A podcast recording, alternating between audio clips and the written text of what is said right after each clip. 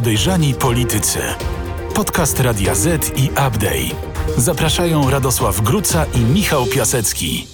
Trwa wojna na Ukrainie, tuż za naszą granicą, a po tej stronie granicy nad Wisłą trwa wojna z dziennikarzami. Wojna władzy, wojna opozycji, a może jeszcze jakichś innych sił.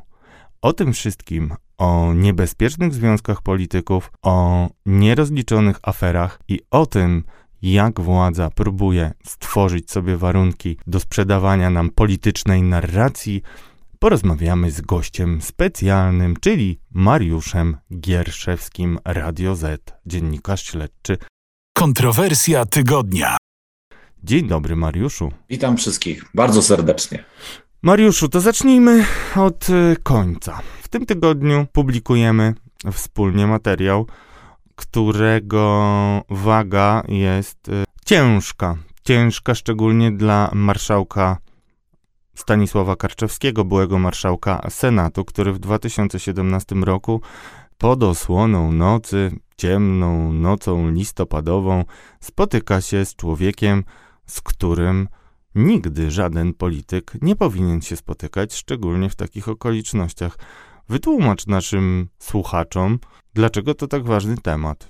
To jest temat, który mm, wymaga gruntownego wyjaśnienia. Powiedzmy, że my na razie otwieramy pierwszą stronę tej, tej książki, a trzeba ją przeczytać dalej i dlatego uważam, że ten temat powinien się pojawić już w tej chwili, aby, aby, ten, ten, aby ciągnąć y, tę, całą sytuację. Dlaczego ona jest taka ważna? Bardzo ważny polityk, bardzo ważny polityk PiSu, bardzo ważny polityk w ogóle na, na scenie politycznej. Według naszego informatora, według naszego świadka spotyka się z Adamem H. Adam H. to można powiedzieć taki polski czarny James Bond. No właśnie, to jest bardzo ciekawa postać. Przed publikacją rozmawiałem z różnymi dziennikarzami, którzy przyznawali się, że mieli z nim kontakt.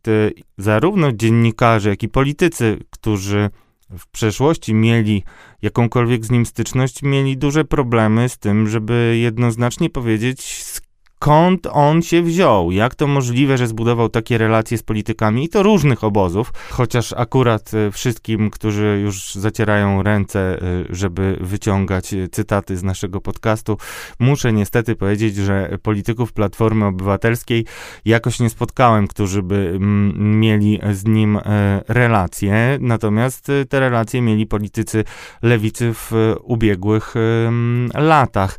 Pytanie, czy ty masz jakiś pomysł, jak można scharakteryzować e, tego człowieka? Na pewno w pewien sposób określają go zarzuty, które mu już postawiła prokuratura i afery, w których występował. Pierwszy raz usłyszano o nim jeszcze za czasów zamierzchłych, czyli w czasie, kiedy rządziło SLD. Tak, y, pierwszy raz spotkałem się z Adamem H. wtedy, kiedy wybuchła afera mafii paliwowej, dotycząca mafii paliwowej i wtedy w jednym z zeznań uczestnika takiej mafii paliwowej nagle pojawiła się opowieść o Adamie H., który miał wejścia w wielu instytucjach państwowych, powoływał się na kontakty w różnych służbach specjalnych, wchodził w miejsca, w które normalny człowiek, szary, prosty obywatel nie powinien wchodzić. Wtedy zaczęliśmy go przyglądać się mu, ja i inni dziennikarze śledczy. Okazało się, że był jednym z właścicieli konsorcjum Victoria, takiej firmy, która odegrała bardzo ważną rolę w historii mafii paliwowej. To już wtedy się zastanawialiśmy, kim ten człowiek jest.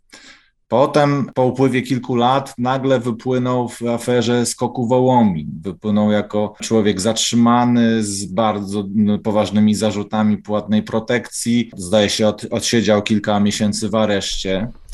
Teraz znowu pojawił się, teraz to znaczy w ciągu ostatnich kilkunastu miesięcy, pojawił się w kolejnej dużej aferze dotyczącej wyprania z Rosji przez polskie spółki, przez polskich słupów, którzy zakładali e, spółki wyprania ponad, ponad miliarda złotych circa about, być może jest to nawet więcej. Prokuratura na razie być może złapała tylko jakiś wierzchołek góry lodowej. A to są tylko trzy takie sprawy, które na pierwszy rzut oka przypominają mi się z Adamem H., ale ich kaliber jest bardzo, bardzo poważny. I to jest taka historia, przeszłość tego człowieka, gdzie on nam się pojawia w różnych bardzo poważnych sytuacjach.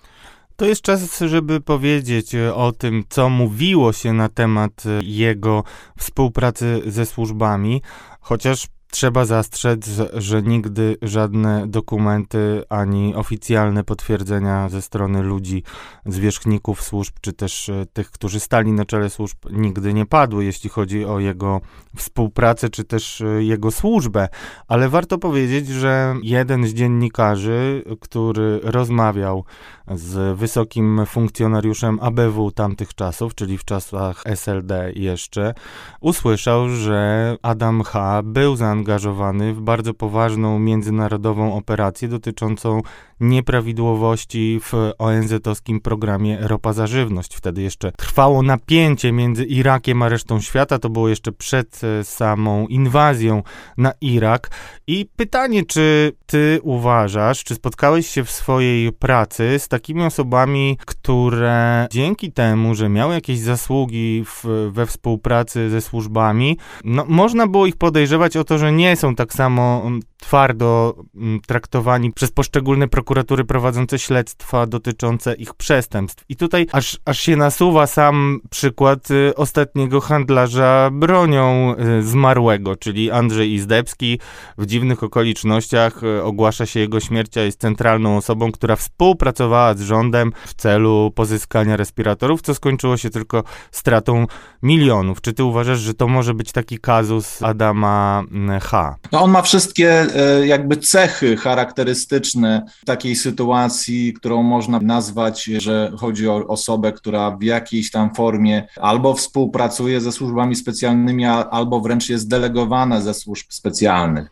Często spotykamy takich biznesmenów, którzy nagle okazuje się mają bardzo szerokie plecy, bardzo szerokie kontakty, długie ręce, potrafią robić rzeczy, których inni nie mogą. Nagle pojawiają się w wielu różnych sprawach, wielu na, na jakichś śledztwach prokuratorskich, potem nie zostają nigdy skazani, e, nie mają zarzutów, jakoś się wywijają z tych spraw i gdzieś zawsze w tle jest, jest jakaś służba specjalna, więc no, historia Adama H. zabiera wszystkie te cechy charakterystyczne do takiego schematu właśnie. Jeszcze jest pytanie jedno, bo mm, jedną ze służb, z którą na pewno miał kontakty Adam H. E, z wysokimi funkcjonariuszami tej służby są wojskowe służby informacyjne, które były przez lata pokazywane przez PiS jako źródło wszelkiego zła. Afer było masę, przypomnę, likwidacja WSI przez Antoniego Macierewicza.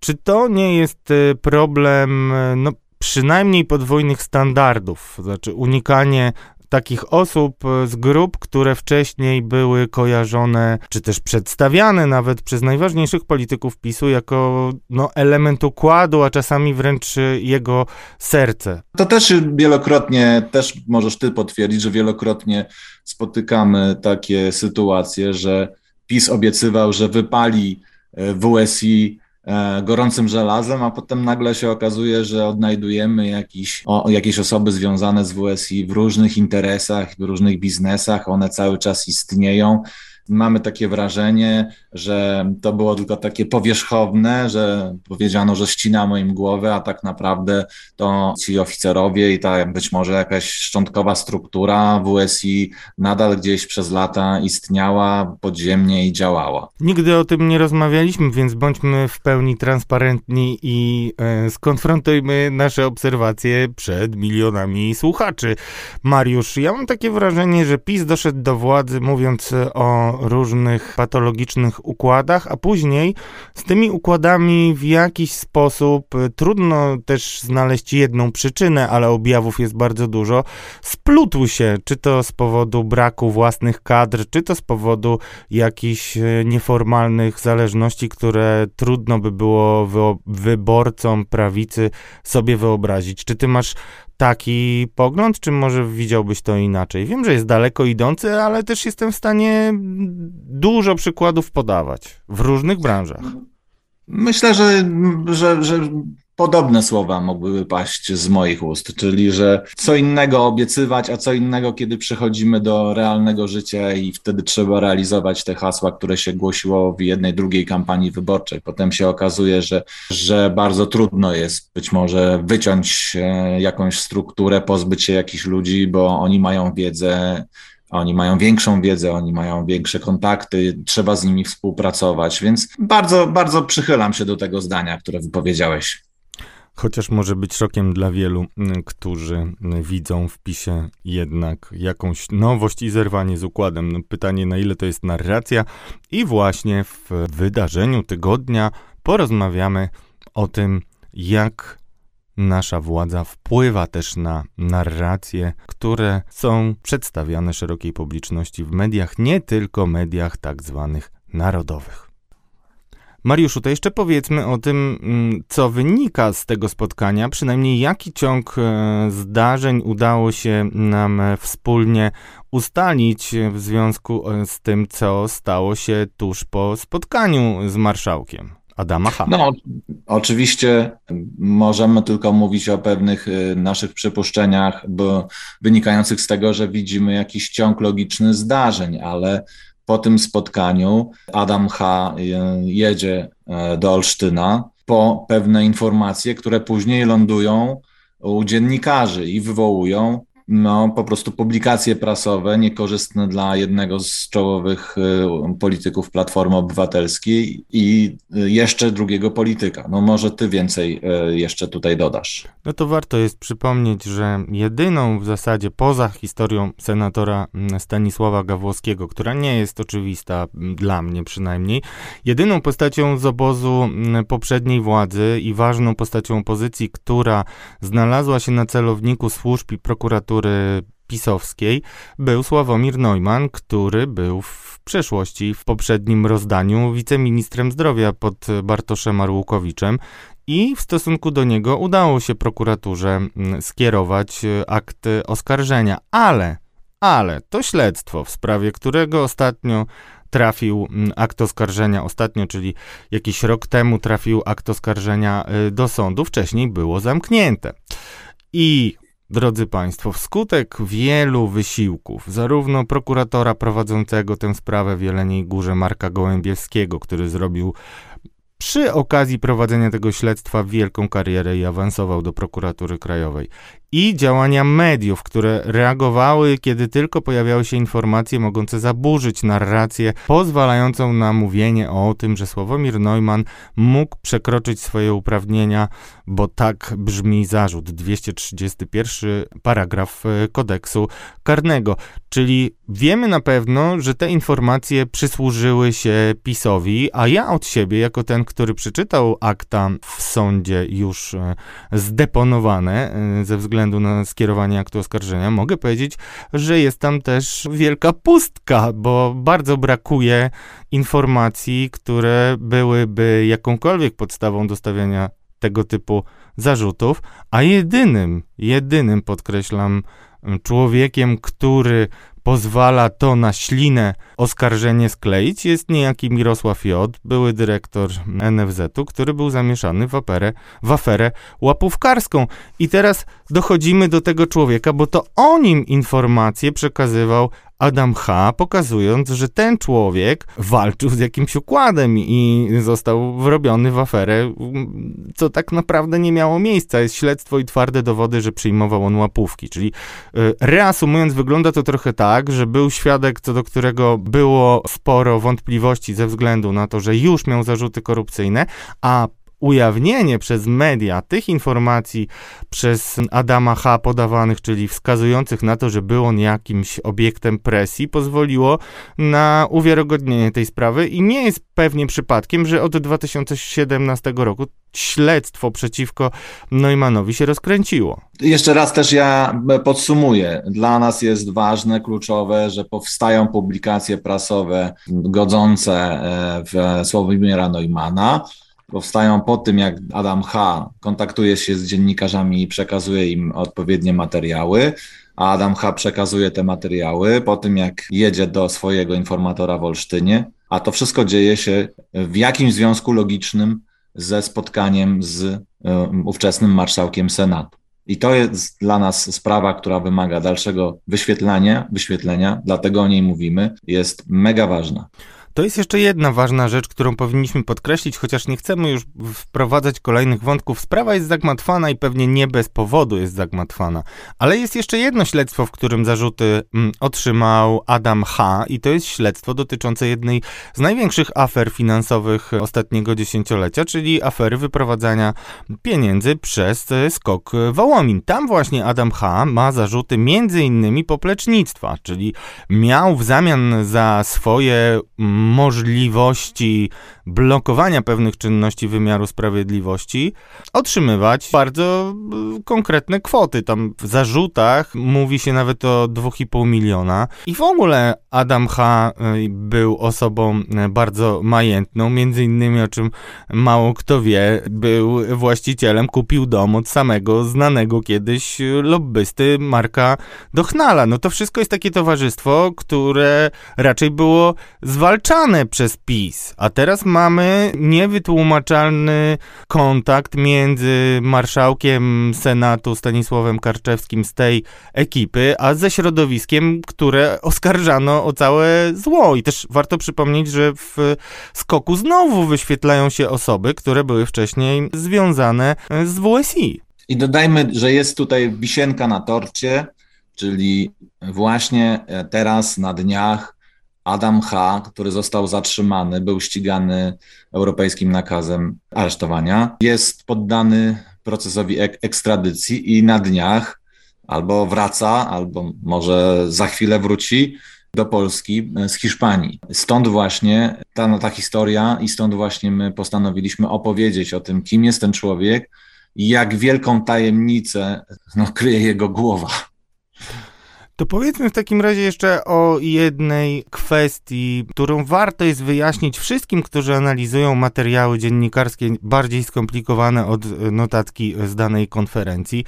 W każdym tekście, który może powodować jakiekolwiek negatywne skojarzenia z bohaterami tekstów, istotne jest to, jaki jest społeczny cel publikacji. To jest rzecz, którą zawsze jako pierwszą dziennikarz musi przedstawić e, przed sądem I podsumowując, jaki ten e, cel społeczny widzisz e, w tej publikacji, bo będziemy też rozmawiać o innych publikatorach w kolejnej części.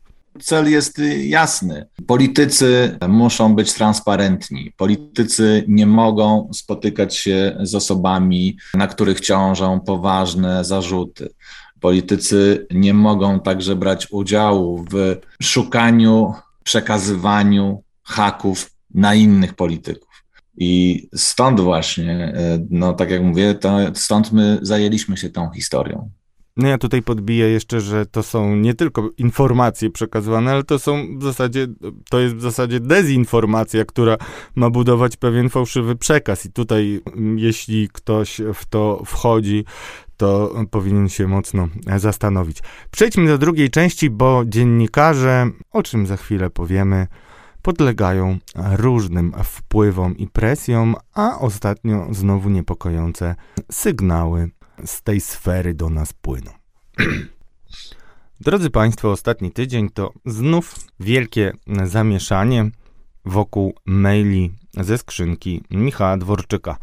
Już chyba możemy sobie darować pisanie domniemanych maili, bo ta narracja już się rozpada, jeśli chodzi o to, mm, że PiS nie będzie komentował, e, bo to jest e, dezinformacja i rosyjska mm, operacja, bo e, niestety, mm, czy stety, ma to dzisiaj drugorzędne znaczenie. Czytałeś, Mariusz, ostatnie maile dotyczące obdzwaniania dziennikarzy?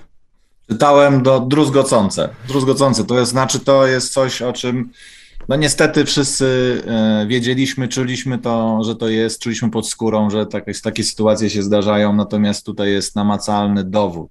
Straszny. No to powiedz, dlaczego to jest straszne. Ty jesteś dziennikarzem z dłuższym stażem, nawet niż ja, mimo że ja krótkiego nie mam. Słuchaj, no zawsze kontaktują się dziennikarze z politykami, kontaktują się z ministrami w ten sposób, no, czy, czy z innymi ważnymi urzędnikami, bo w ten sposób zdobywane są informacje. Ale co innego jest, kiedy jakiś ważny urzędnik państwowy obdzwania całą grupę dziennikarzy przychylnych władzy po to, żeby coś uzyskać, żeby, mie, żeby był jakiś pik PR-owski, żeby powstał jakiś materiał. To jest niedopuszczalne. Hmm. Ale Samuel Pereira zapewnia, że nie został obdzwoniony przez chłopika, żeby rozreklamować e, słowa premiera, więc no cóż, e, myślę, że niektórzy uwierzą, ja osobiście nie, przyznam się, ale to nie jest jedyna rzecz, obdzwanianie. Wiadomo, że TVP jest absolutnie podporządkowana e, interesom władzy. To jest naprawdę już prywatna firma Jacka Kurskiego. Nie ma absolutnie żadnej kontroli nad miliardami, które on e, wydaje, nie ma kontroli nad polityką zapraszania, czy też wykasowywania z anteny poszczególnych polityków. Widzieliśmy to na przykład, kiedy ludzie Jarosława Gowina, mm, kiedy próbowano mu rozbić partię, w dużej części skutecznie nie byli zapraszani, a z kolei też ziobryści ostatnio są stałymi gośćmi i wydaje się, pewnie widzą TVP, że uczestniczą zgodnie z pisem w no, krytyce unijnej, tak jakby wcześniej nie było na tym tle sporu. Ale jest jeszcze e, poważniejsza kwestia, o której e, warto mówić. No i chciałbym, żebyśmy ostrzegli też wszystkich naszych kolegów i koleżanki dziennikarzy, bo nawet ostatnio w stosunku do naszych skromnych osób były pewne dziwne czynności, no dziwne zdarzenia wokół nas się pojawiły i chciałbym, żebyś o tym powiedział na antenie. Historia jest bardzo prosta. Grupa e, dziennikarzy zaczęła otrzymywać maile sformułowane w sposób bardzo perfidny, bo było widać w stopce, że są one rozsyłane do całej grupy dziennikarzy. W związku z tym każdy po prostu chciał to otworzyć, no bo myślał sobie, no jeżeli tam jest jakaś informacja kluczowa, jakiś news, no to lepiej, żebym ja to otworzył szybciej przed moją konkurencją. No ale to niestety nie, nie był news, nie była żadna ciekawa informacja, tylko to był bardzo, bardzo szkodliwy wirus Trojan. I e, ja o tym napisałem na Twitterze, po czym nagle okazało się, że zaczęli się zgłaszać z zupełnie jeszcze innych redakcji, których ja na przykład nie widziałem w tej stopce, w której z mojego maila przysłanego do mnie. Zaczęli się zgłaszać, to, to oznaczało, że takie maile były wysłane kilkukrotnie do, do kilku grup dziennikarskich. No takiej sytuacji e, od kilku miesięcy nie pamiętam, żeby taka sytuacja miała miejsce, dlatego zaczęliśmy się zastanawiać, co się dzieje. No, zaczęliśmy o tym rozmawiać, wtedy zaczęły napływać też i inne informacje. Z tego co wiem, że jedna bardzo kluczowa dziennikarka polityczna zanotowała ostatnio, że zalogowałaś, będąc w Warszawie, zalogowała się na Twittera z Opoczna. No, oczywiście nie była w Opocznie i nie jest prawdopodobnie to błąd lokalizacji, geolokalizacji, tylko po prostu ktoś y, zalogował się do jej Twittera, być może po to, żeby sprawdzić jej wymianę informacji na DM-ie. Z, być może z politykami, być może z kimś innym. To jest typowy przykład też włamania. Więc y, takie zbieramy te informacje, przyglądamy się im z wielkim niepokojem. Pokazują, że coś się nasila. No, oczywiście pierwsze, pierwsze, nasze, pierwsze co, co nam przychodzi do głowy, to być może, że ma to związek z tą e, kampanią wyborczą, która pod stołem już się zaczęła. To byłoby bardzo niepokojące, jeżeli tak by było.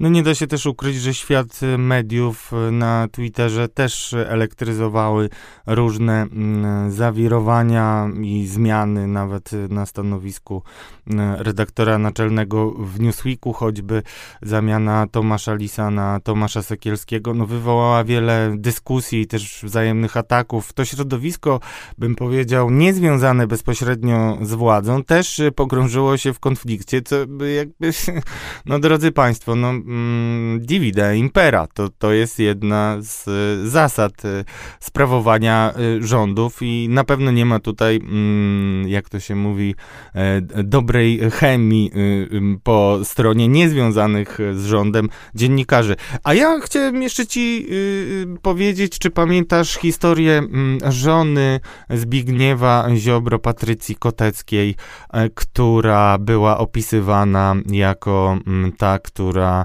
no, bardzo aktywnie włączała się w różne PR-owskie działania Solidarnej Polski, a nawet y, kontaktowała się z wieloma dziennikarzami. Mm, nie ma co ukrywać, y, że jednym z takich portali była Wirtualna Polska i tam pojawił się kultowy już dzisiaj dziennikarz Krzysztof Suwart, który okazał się być wymyśloną postacią, piszącą na zamówienie y, peany, wywiady i różne pozytywne dla Solidarnej Polski przede przede wszystkim teksty.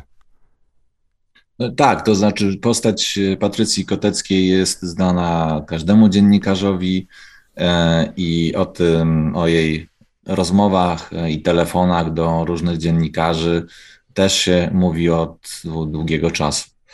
Ja, ja, chciałbym tutaj powiedzieć, że ja osobiście, może jest jeszcze za wcześnie, żeby stawiać taką teorię, ale E, przyglądam się tym wszystkim z wydarzeniom e, właśnie przez taki pryzmat, przez taki kontekst e, mm, takiej tezy, czy przypadkiem dziennikarze nie są poddawani działaniu jakiejś formy policji politycznej, która zajmuje się tylko tą konkretną grupą zawodową, bo mm, no, jak spojrzymy z pewnej perspektywy czasowej, to e, mamy historie, które wybuchają w tym roku no, w takich czołowych mediach e, opozy opozycyjnych, czy mediach, które no, nie są sprzyja sprzyjające do końca władzy. Nie są kupione, mamy, powiedzmy to wprost, bo jeśli chodzi o inne, to nic innego się nie wydarzy, hmm. co, co było negatywne e, w bardzo wielu tytułach finansowanych szerokim strumieniem ze spółek Skarbu Państwa i różnych instytucji. Tak, tak, oczywiście. No mamy aferę w Newsweeku, mamy teraz aferę w Gazecie Wyborczej, gdzie też zastanawiające są jakieś nagrania, które wyciekły. Szczerze powiem, trudno mi jest uwierzyć, że dziennikarz Gazety Wyborczej nagrał i wyniósł, no i wyniósł takie nagranie, które trafiło później do e, telewizji publicznej. Raczej byłbym skłonny, że tutaj swoje palce maczały jakieś, skłonny stwierdzić, że maczały tutaj palce jakiejś służby specjalne. To powiedzmy o jednej I... rzeczy, bo to jest dobry, skoro już o tym powiedziałeś nie ma co y, ukrywać. Mieliśmy taką rozmowę z jednym funkcjonariuszem służb dłuższą, y, ty i ja, i usłyszeliśmy bardzo ciekawe informacje szczegółowe na temat tego, w jaki sposób e, takie mm, systemy, aplikacje i urządzenia pozwalające podsłuchiwać działają. I już stara generacja mm, e, tego, co mm, uważamy, nazywa się zbiorczo Pegasusem, bo to nie chodzi o urządzenia, ale pewną aplikację. To są kwestie techniczne, ale już w czasach rządów Platformy istniało urządzenie nazywane testerem, które pozwalało nie tylko stawiać takie fałszywe BTS-y, czyli e, udawać, e, że jest się elementem infrastruktury komórkowej i podłączać się pod różne e, wymiany SMS-owe, dane geologiczne, lokalizacyjne, ale także ten tester miał możliwość podsłuchiwania. I wiesz, że nieprzypadkowo ciebie akurat o to pytam, bo e, kiedyś, o czym już e, to przykro mi to mówić, ale mało kto pamięta, była mm, afera związana z podsłuchiwaniem e, dziennikarzy, podsłuchiwaniem przez poprzednie służby. Mariusz Kamiński mówił o kilkudziesięciu nazwiskach dziennikarzy i okazuje się, że ty też tam byłeś wśród tych nazwisk, więc warto warto tak, żeby być obiektywnym, powiedzieć, że e, wcześniejsze sygnały o mm, chęci inwigilacji dziennikarzy miały miejsce. Tylko problem jest taki, że przez ostatnich 7 lat rządzi PiS i jakoś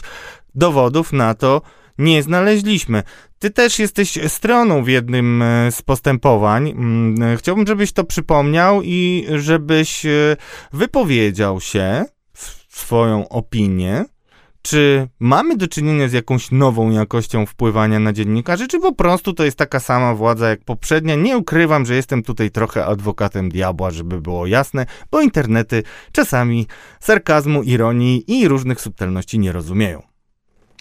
Uważam, że e, to jest immanentna cecha każdej służby pod każdą władzą, że ona robi rzeczy tego rodzaju, czyli podsłuchuje, zbiera informacje o dziennikarzach, I, no bo tak działają niestety służby, tylko że w państwie demokratycznym te służby są poddane pod odpowiedni nadzór polityczny i jeżeli takie materiały są zbierane i e, nic z nich nie wynika, to, to są niszczone i, i nie zostają gdzieś w archiwach i w szufladach, żeby je użyć na przykład za kilka lat wobec kogoś.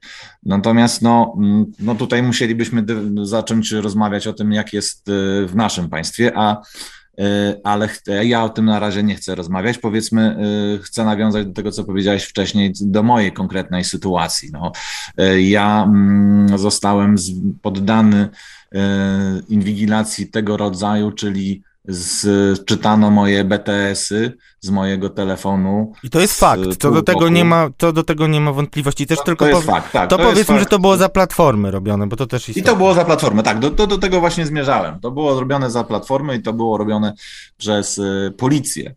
Y, no, y, razem ze mną szczytano BTS-y także 30 paru osób, y, polityków, adwokatów, dziennikarzy, rzeczników służb, I tutaj ta historia jakby do tej pory nie znalazła finału, bo my nie dowiedzieliśmy się, co tak naprawdę, o co tak naprawdę chodziło w tej operacji e, specjalnej. Kto był celem? E, skoro z mojego telefonu policja wyszła na 30 parę jeszcze innych telefonów i y, ściągała billingi, więc jak rozumiem, tworzyła siatkę połączeń. I o co chodziło, kto był celem, tego nie doszliśmy, do tego nie doszliśmy.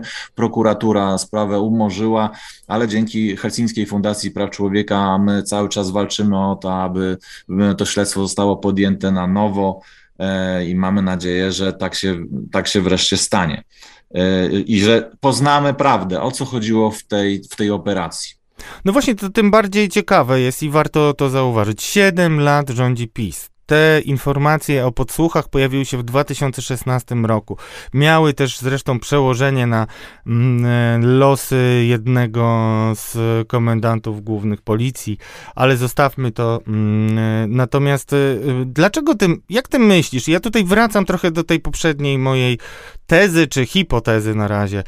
Jeżeli PiS ma w rękach taką sprawę, która może pokazać, że była wielka inwigilacja i tak dalej, i nic z nią nie robi, a też y, określeni ludzie, którzy mogą się pojawiać w tej sprawie jako sprawcy, gdzieś y, no, pozostają bez konsekwencji, to do jakich wniosków nas to może prowadzić? No do takich wniosków, że jest to przydatne komuś, y, aby takie materiały istniały, nawet jeżeli zostały sporządzone przez poprzedników, prawda? Nikt tych materiałów nie chce niszczyć, bo one się mogą przydać. No i to, to taka, to, to, taka jest konkluzja, tak, tak to wygląda. To chciałem cię teraz spytać, jak ty się czujesz jako osoba, a teraz ci powiem o tym, co mm, e, moje bardzo dobre źródło widziało, nie tylko w KPRM-ie, ale jeszcze w innej instytucji. Jak ty się czujesz, Mariusz, e, z tym, co ci powiem teraz? Istnieje szereg teczek każdego z dziennikarzy, teczek wyprodukowanych przez służby medialne i propagandowe tej ekipy, w których są zebrane wszystkie Twoje publikacje, pozaznaczane różnymi kolorami markerów, jakie y, mogą być, y, że tak powiem, y, efekty Twoich publikacji, czyli kto na czym korzysta, po czym każda z Twoich publikacji jest rozrysowywana na szerszej mapie, która pozwala lokalizować Twoje kontakty. Jak Ty się z tym czujesz, mój drogi? Czuję się z tym źle. O czymś takim e, słyszałem, może nie tak do końca, ale słyszałem, że e, bardzo dużo wysiłku wkładane jest w to, aby zlokalizować informatorów e, danego dziennikarza, aby, żeby zobaczyć, kto co wypuszcza w ramach nawet obozu rządzącego.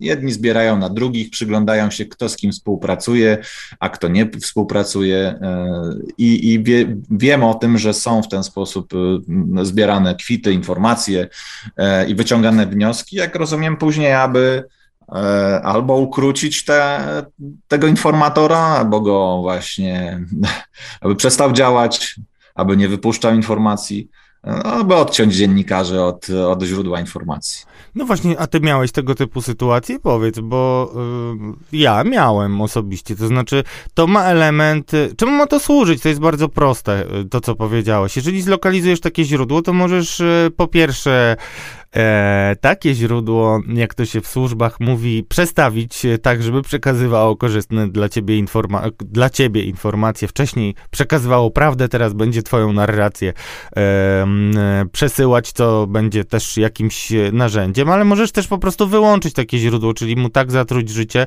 że e, po, wy, wybije mu to z głowy jakiekolwiek rozmowy. Czy masz wiele takich sytuacji, że w pewnym momencie e, ludzie, których znałeś i współpracowałeś e, przez wiele lat przestają odbierać twoje telefony? I co to w ogóle o, świadczy o demokracji i, i, o, i o wolności mediów w Polsce?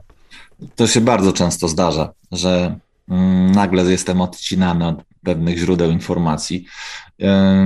Trochę mnie to czasami bawi, kiedy widzę, jak e, politycy, zwłaszcza no w tej chwili obozu rządzącego, e, szufladkują sobie nas, dziennikarzy, i mówią, a ten to współpracuje z obozem Sasina, a ten to współpracuje z Morawieckim i ludźmi Morawieckiego, a ten to współpracuje z Kamińskim i tak dalej.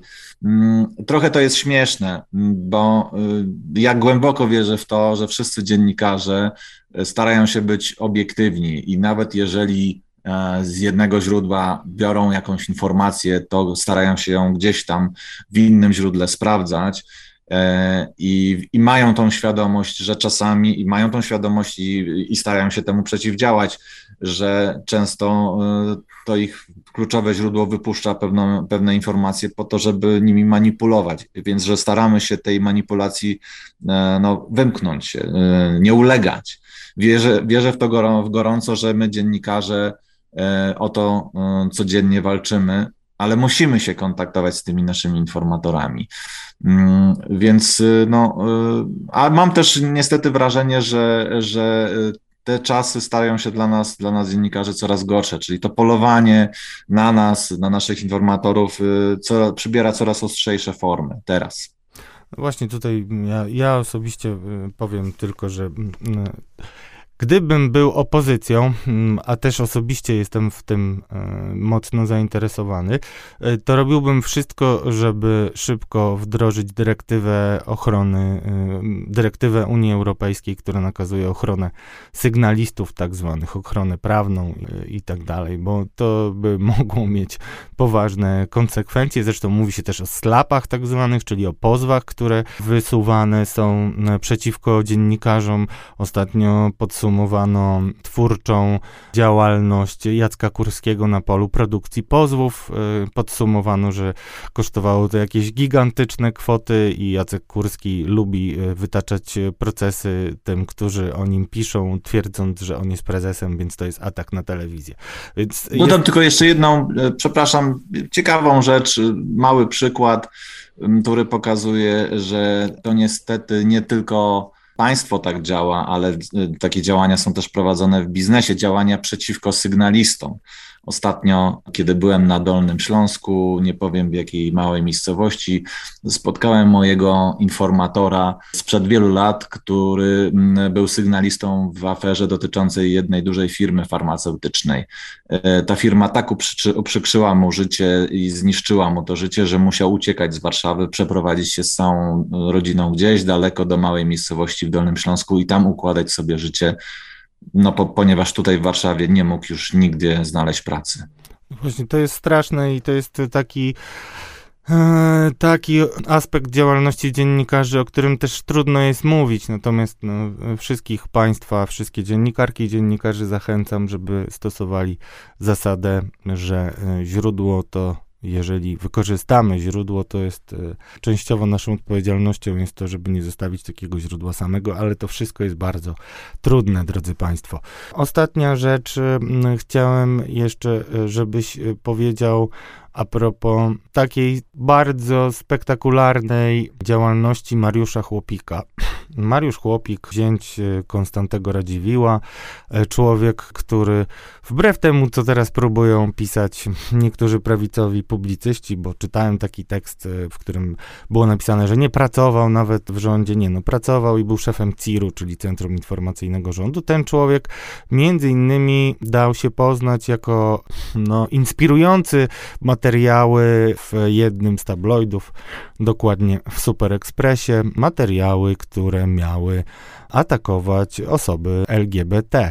Chciałem na chwilę się jeszcze przy nim mm, zatrzymać, ponieważ on właśnie też występuje w tych mailach, które dotyczyły obdzwaniania. No i chciałbym, żebyśmy nazwali to po imieniu, bo nie jestem zwolennikiem takiego upraszczania, że no, mamy jeden mail, w którym ktoś pisze, że obdzwoni, E, i albo zindoktrynuje i na tej podstawie stawiamy zarzuty, bo ja, Mariusz, też mógłbym takiego maila napisać, że no zaraz cię skorumpuje, ktoś by to wyciągnął i by to było e, pretekstem do tego, żeby pisać, że ty jesteś skorumpowany. No trzeba mieć jednak szerszy osąd i tutaj jeśli chodzi o dziennikarzy, którzy byli wymienieni, czyli bracia Karnosty i tam mm, na pewno pan Trzmiel, to są ludzie, którzy no całym sercem i swoim jestestwem kładą się niczym rejtan w obronie władzy, co do tego nie ma ma wątpliwości.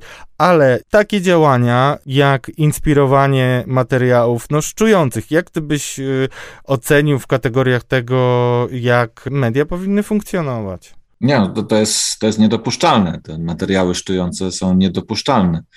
My mamy przecież dochodzić do prawdy i szukać tej prawdy wszędzie, niezależnie od tego, jak ona wygląda. Więc no, to, to jest kwestia niedopuszczalna. Mariusz Chłopik no, jest bardzo ważną postacią, jest pewną szarą eminencją, jest człowiekiem, który jest na takiej orbicie między, jak taka planetoida, między po prostu kancelarią premiera i Mateuszem Morawieckim, a no, dziennikarzami i nadaje pewne narracje, przekazuje pewne informacje, będąc w cieniu. A też no, reaguje też oczywiście na pewne publikacje. To, to jest też e, takie, takie bardzo aktywne jego, z jego strony działanie. Czyli tak, największym problemem nie są dziennikarze, którzy kontaktują się z różnymi ludźmi, tylko ci dziennikarze, którzy bezkrytycznie biorą poszczególne narracje od różnych osób, co do których powinny zachować daleko idącą rezerwę, a ja osobiście od siebie i na własną odpowiedzialność dodaję, że ci, którzy rozmawiają z Mariuszem Chłopikiem, też powinni taką e, rezerwę zachowywać. A teraz o Mariuszu Chłopiku i jego rozmaitych e, narracjach będziemy mówić trochę mniej, ale będziemy mówić o rozgrywkach, w których czynnie on i jego wychowankowie uczestniczą, czyli o tym, jak układają się relacje wewnątrz Zjednoczonej Prawicy tuż przed urlopem Jarosława Kaczyńskiego.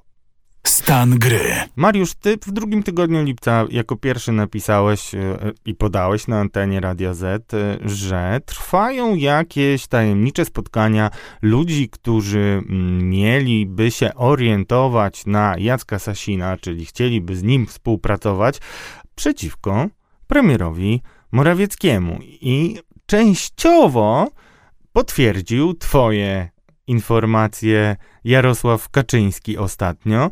I chciałbym, żebyś nam o tym opowiedział, bo sprawa już trwa kilka tygodni i już możemy pewne poglądy i yy, tezy na podstawie tego, co mówili politycy prawicy, określić. To znaczy, po co to się dzieje i jaka to jest gra ze strony prezesa. No, możemy już spojrzeć z pewnej perspektywy czasu na te wydarzenia.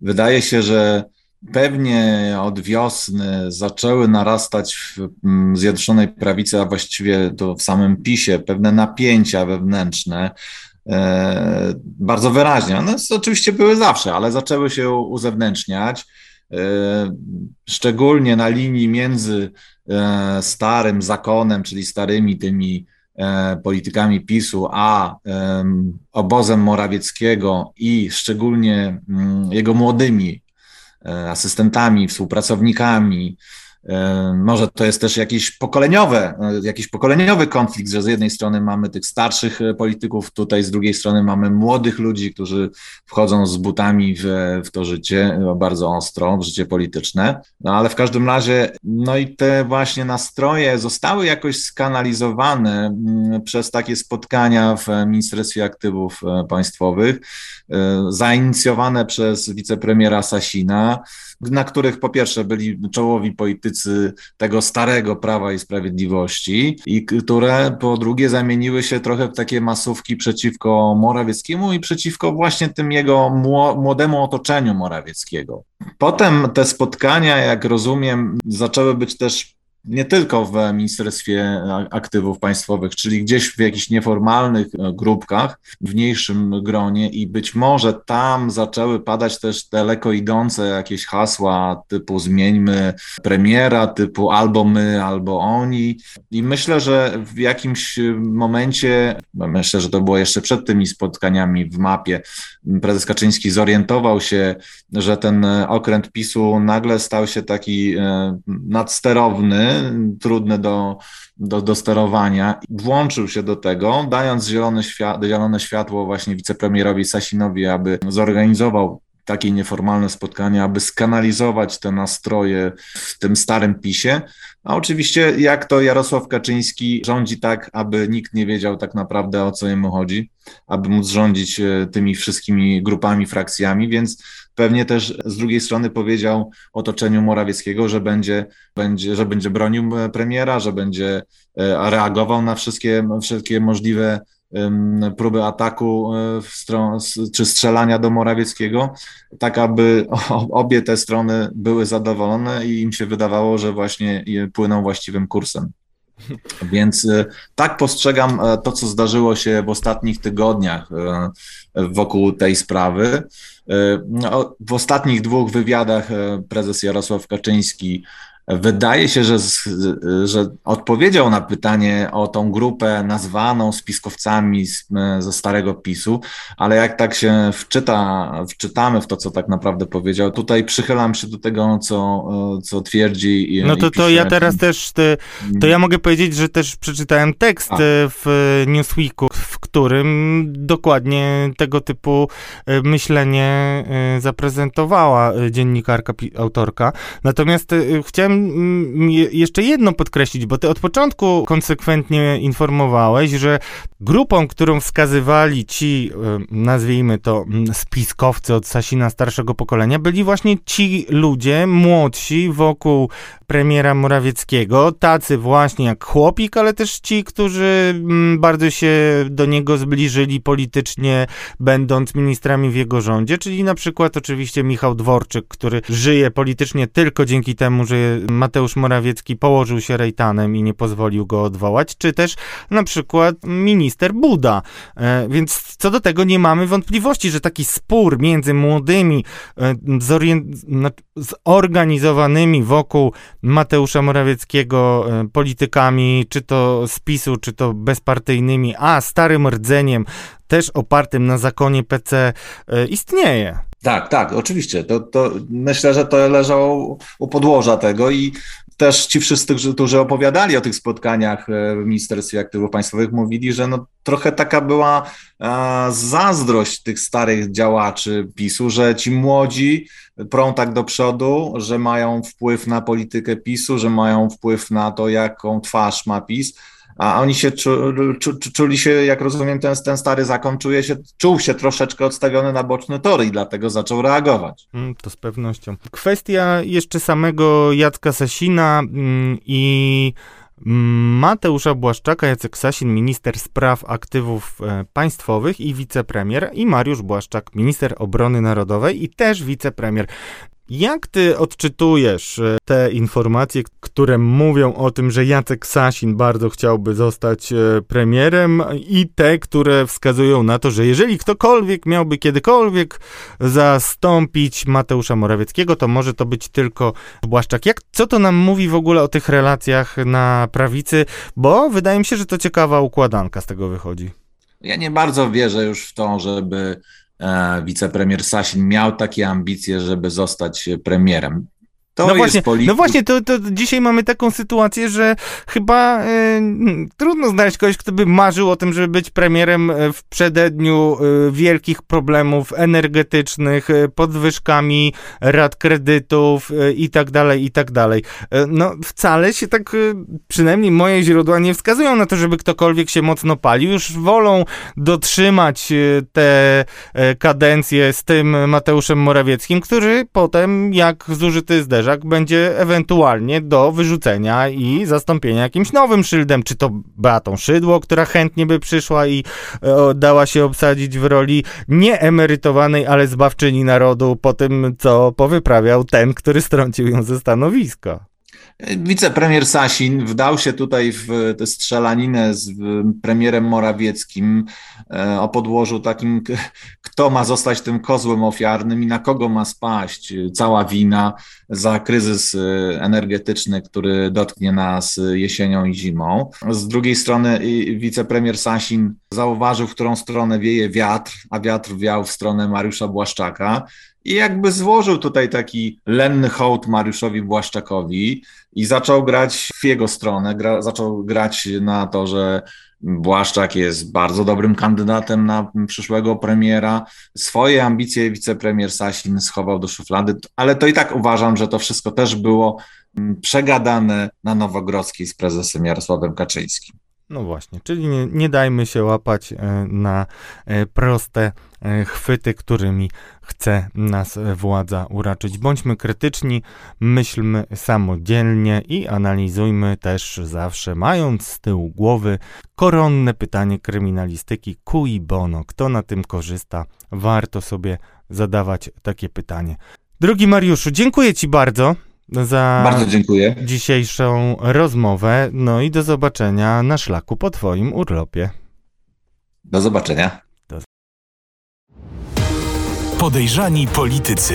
Podcast polityczny przygotowywany przez dziennikarzy Radia Z i aplikacji newsowej Update.